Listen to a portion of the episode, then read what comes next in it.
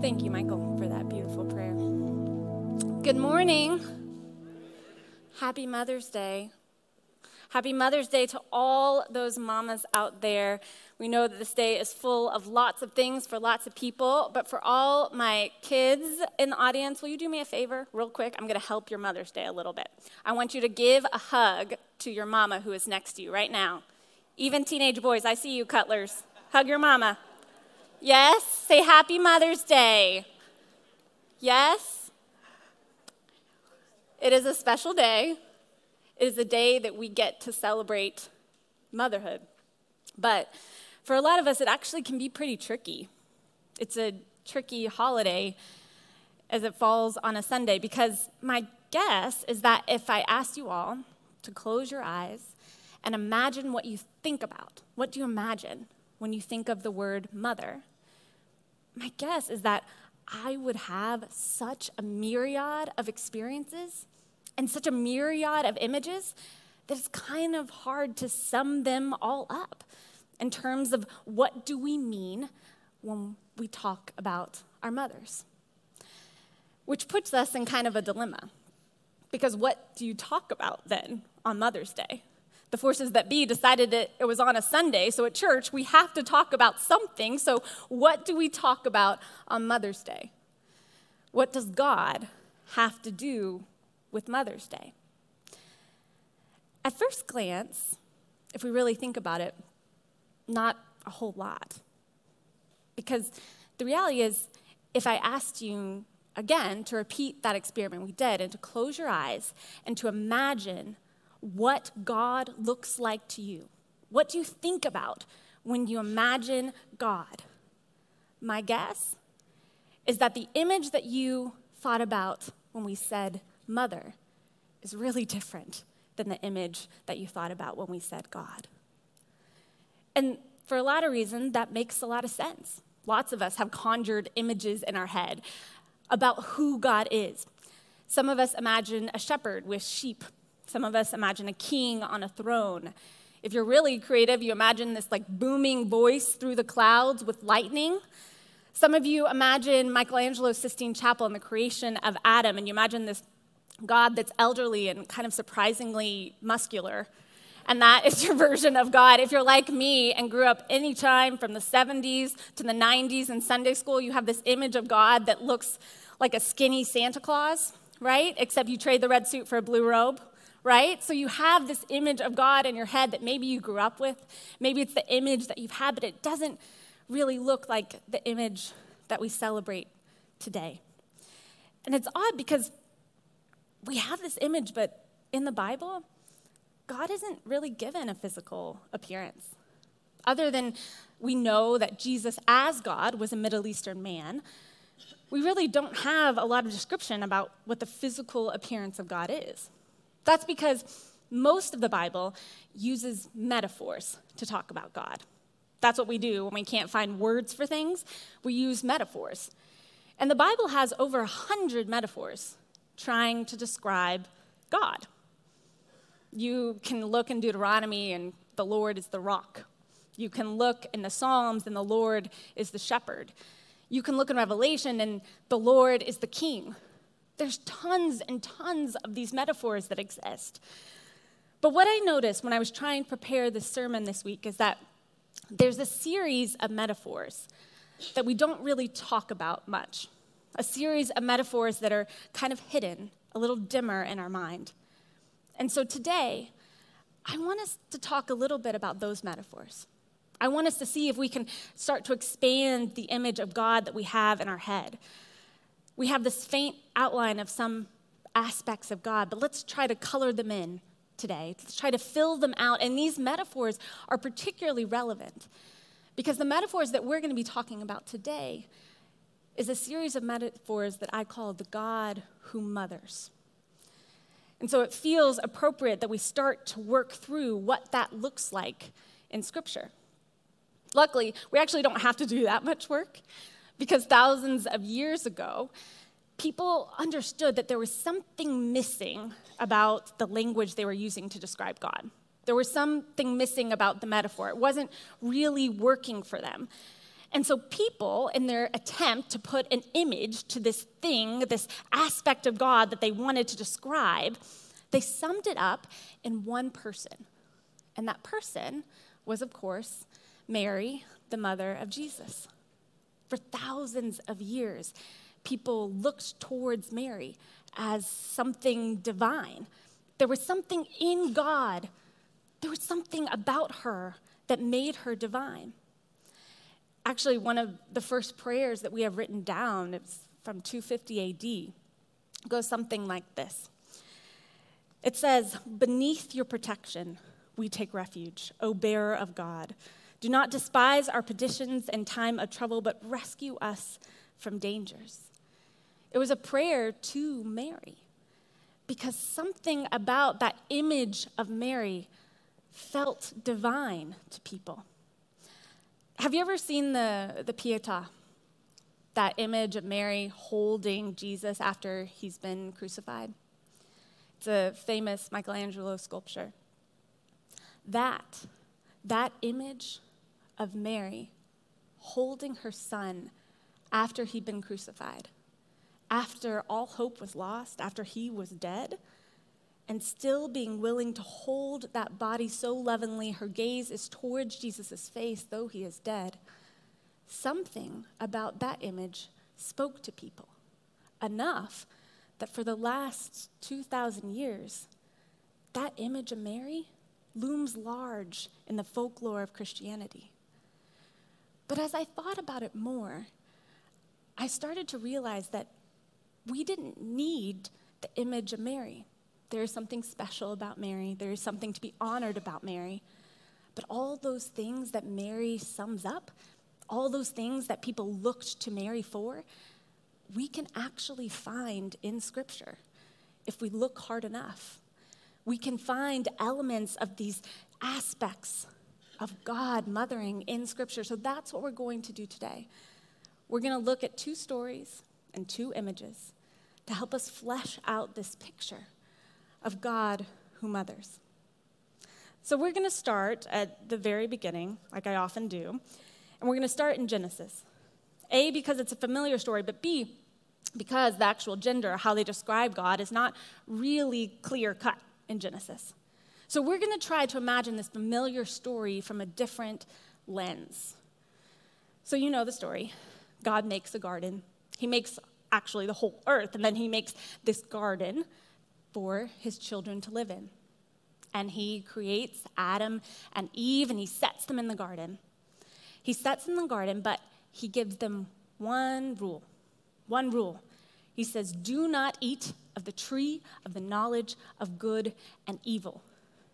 And sometimes when I look at this story, when I think about it, I always think it's a little odd that God gives them a rule. Like, they, if he knew that they were going to mess up, why did he give them a rule? But then, then I imagine this as a God who is mothering, and I think, oh, this is no different than me going to the playground with my kids and saying, hey, you see that tall tower there? Don't climb it. Don't climb that tower, because I know that when you climb that tower, you are going to be tempted to jump off. And when you jump off, what's going to happen? You're going to get hurt. And I imagine God in that garden saying, Hey, you know that tree? Don't eat of it. Because if you eat of it, you're going to be tempted. And then when you're tempted, you are going to fall. And when you fall, you are going to get hurt. It's no different than us setting rules for our children for saying that we know better because we can see the whole picture. I want to give you this good thing. I want you to play and have fun. I want you to be here. That's why I brought you here. But don't do that. Don't, don't climb that tall tower. But what do Adam and Eve do inevitably? Like our kids do, like my kids do. I don't know about y'all's, but like my kids do. They climb the tower. Do they not? They climb the tower. They think, oh, I can't listen to that rule. It looks so good. It looks so fun. I want to go up on that tallest tower. And they do. And scripture tells us, and I don't think we think about this enough, but the image that Genesis gives us is once they've eaten of the fruit of the knowledge of good and evil, it says the Lord God moved to the garden. They heard him coming, and Adam and Eve hid. In other words, it's like a mother in a garden saying, Hey, where are you? Come out, come out, wherever you are, come out. Literally moving through the garden trying to find them. And when God finds them, he does what we would all do if we caught our kids disobeying. He freaks out a bit, right? He freaks out a bit and he gives them a punishment because he knows that if he does not give them a punishment, if he does not hold to those rules that he gave, they will never learn. They will climb up that tower again. So he gives them a punishment, one to Adam and one to Eve. But then there's this other part in that story where after he's given the punishment, after he knows that he has to banish them from the garden, he has to send them out because otherwise they will not learn. Scripture says that the Lord God sewed them clothes out of skin and gave them to them before he banished them out of the garden. What an odd detail to include. Until you think about it as a God who is mothering them, who sees them in the very same way that we see our kids, who sees that they fell, but instead of just saying, hey, you can't do that again, or leaving them, says, Let me bandage you up first. Let me provide for your need that doesn't really make sense. Let me put a band aid on that, even though it's not bleeding. Let me tend to you and care for you. Let me show you my love that has no conditions, despite the fact that you disobeyed. Let me show you how much I love you. You see, that image in Genesis, sometimes we read as this wrathful God as a God who doesn't make sense to us, who doesn't feel human enough. How could he punish his children like that? Until we think about it in terms of filling out this picture of a God who is mothering them, just like we mother our own. A God who holds to the rules that he gives, but loves them all the same. We're going to look at one more story as we continue on from Genesis. If you remember, I'll fill in the details. So, God creates this whole family, right? And he has Abram, and he sends them out, and they have a multitude of family. And as the family gets larger, they eventually end up in slavery in Egypt. And God sends Moses, and he says, Hey, take them out. Take them out of Egypt. And I'm going to give you the promised land. I've created a home for you. But in the process of getting to the promised land, they complain a lot. It's a long journey, it's 40 years. And so he gives them, God, like gives them manna, right? This food that they can eat so they don't starve. But about halfway through the journey, Moses gets really frustrated with these people because they keep complaining and he doesn't know how to deal with it. So he talks to God and listen to what Moses says to God. He says, Did I conceive all these people? Did I give them birth? Why do you tell me to carry them in my arms as a nurse carries an infant to the land you promised? Where can I get meat for all these people? They keep wailing to me, Give us meat to eat. And of course, what I think about this, there's no way I can't connect it. And y'all, y'all recognize this. Have you ever been on a long road trip with kids? Every summer, I drive 14 hours, God help me, with three kids under four to Iowa. And every ride, you have these just like your worst self comes out, right? They keep asking, and so when I hear this story, the people want meat. They don't need meat. No one needs meat. They're fine. They have sustenance, but they want meat. And I imagine my kids, specifically my son, saying, But I wanted goldfish. You gave me club crackers and I wanted goldfish. And you know how kids get, right? Do they let it go? No, they do not let it go. And the Israelites do not let it go either. They keep talking and talking, mostly to Moses, who gets fed up and says, Hey, I don't know how to do this anymore. You're their mom. Figure it out, God. And do you know what God comes back and says? And I think this is probably my favorite God response in the Bible. Listen. He says to Moses, He goes, Tell your people, consecrate yourselves in preparation for tomorrow, when you will eat meat. The Lord heard you when you wailed. If only we had meat to eat. We were better off in Egypt. Now the Lord will give you meat and you will eat it. You will not eat it for just one day or two days or five or 10 or 20 days, but for the whole month until it comes out of your nostrils and you loathe it. Isn't that awesome? One translation says you will eat it until you feel nauseated. until you get sick. But I just love this image of God looking at his people. And again, not out of this anger that's deep and righteous, but out of this anger that's like, oh my God, fine, take the goldfish. Take the goldfish. I'll give you the whole gallon thing from Costco. Just take, just be quiet, just for a second, right? God, in that moment, sometimes I think we imagine him as, again, that thundering voice from the clouds, and he is that too. But sometimes it helps us to understand a little bit more of these stories if we imagine a different voice, a voice that's more relatable to our own, a voice that we understand if you've ever been around children, especially in a long car ride, right? That idea of these kids wanting something and you just being like, fine, I'll give it to you.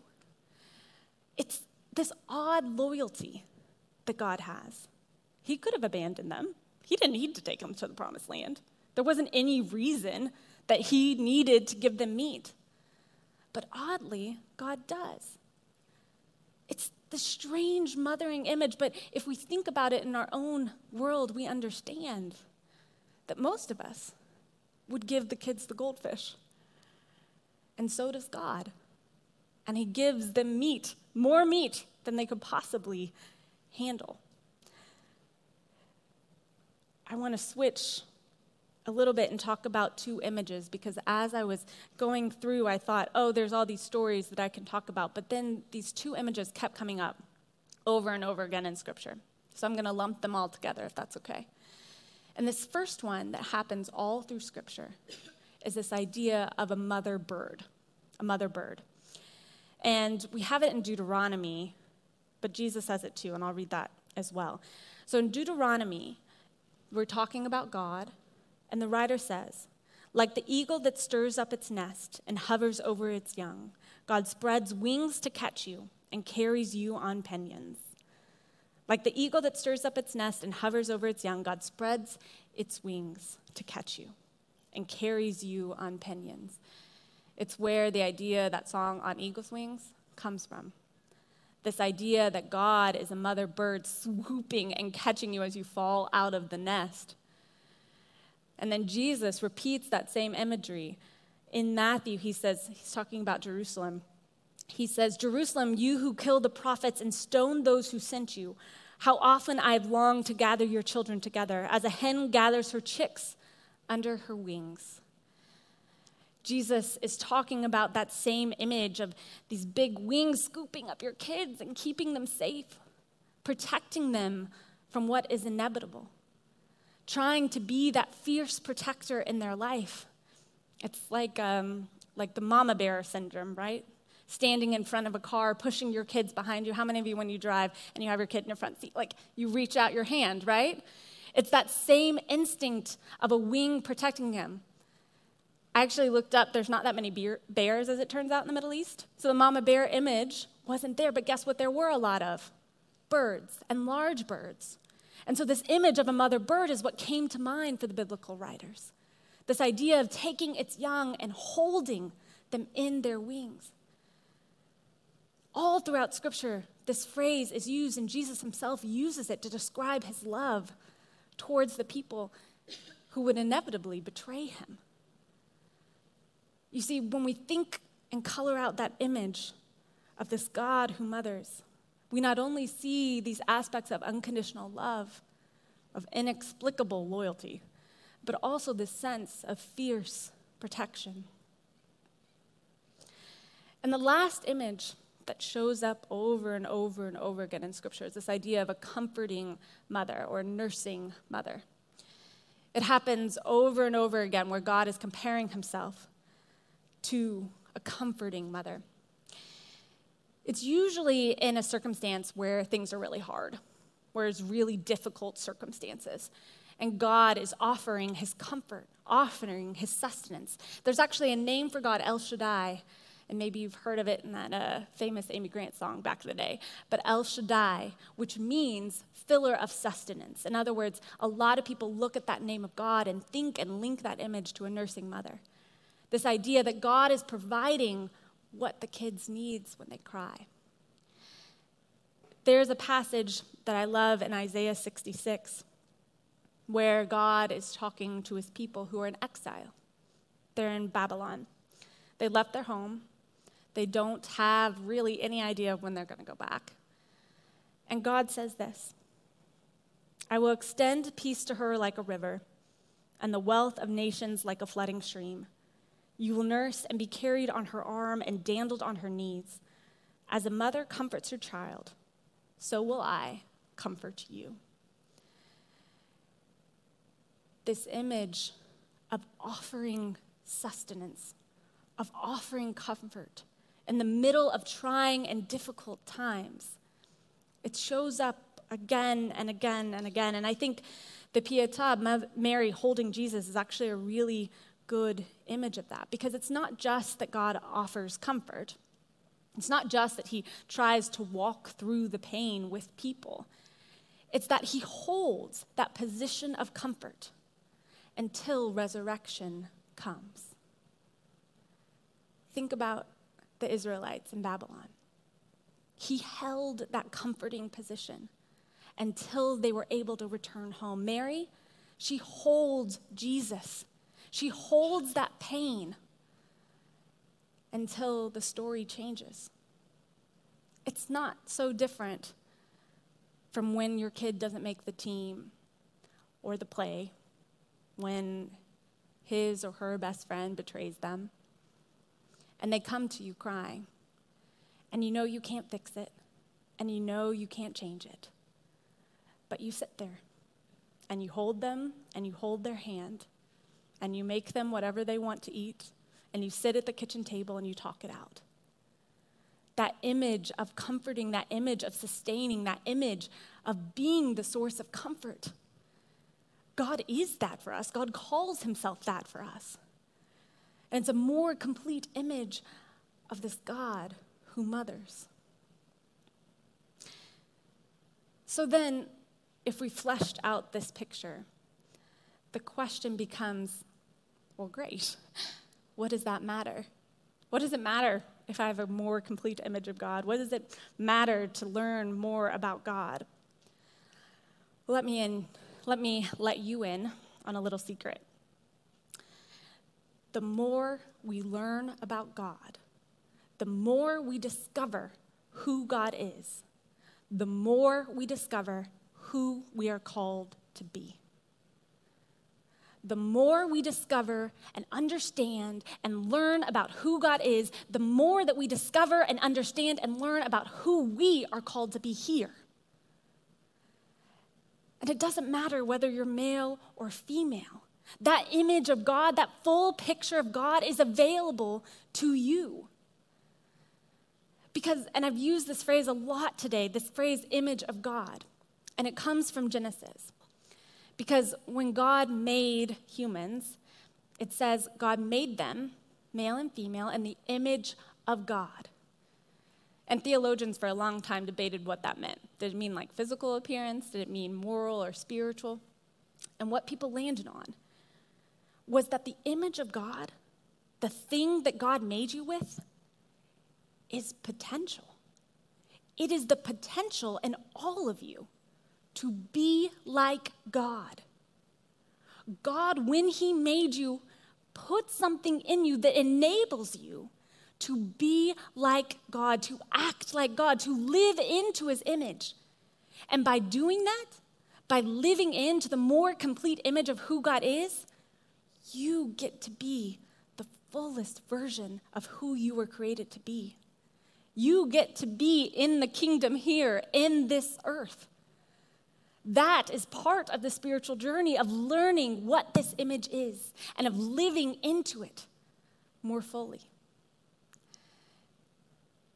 So that means that when we understand that God is not only a rock and a shepherd, not only your strength and refuge, not only a king, but also a God who mothers us, then we can see how every time you sit at someone's bedside when the prognosis is inevitable, every time you put a bandage on a wound that doesn't necessarily need it, every time you give a call to a friend and just stay on the phone for a couple hours because they need it, Every time you protect the vulnerable, every time you step in front of that proverbial car, every time that you stay instead of leave, you are acting like God. It is through our mothering that we can be like God. And it is only by acting into that complete image that we can be who we were created to be. Do you know how Mother's Day started here in the US? It started because a woman named Anna Jarvis saw something in mothers and mothering. And so she started these clubs during the Civil War. They called them mothering clubs. And what she did is she brought Union and Confederate soldiers together in these clubs. Because what she understood, what we can understand, is that there is something in God reflected in mothering. And she believed that the power of being a mother to these soldiers, of bringing them together, could change the world. She believed that through mothering, we could be saved, that there could be healing that could happen.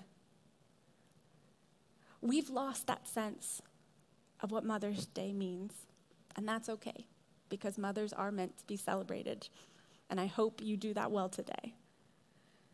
But there is also a deeper wisdom and understanding that Mother's Day is not just about individual mothers. It's a celebration of a part of God that has always existed and has always existed in you, whether you are a mother, whether you're male or female, whether you're a child or adult. And so, my prayer for you today is that as you leave here, that you may be empowered to live into that full image of God that is before you. That when you close your eyes and imagine God, you can imagine a more fuller picture than you were given in Sunday school and that you can start to make moves towards spiritual growth by living in to the God who loves you always. Let us pray.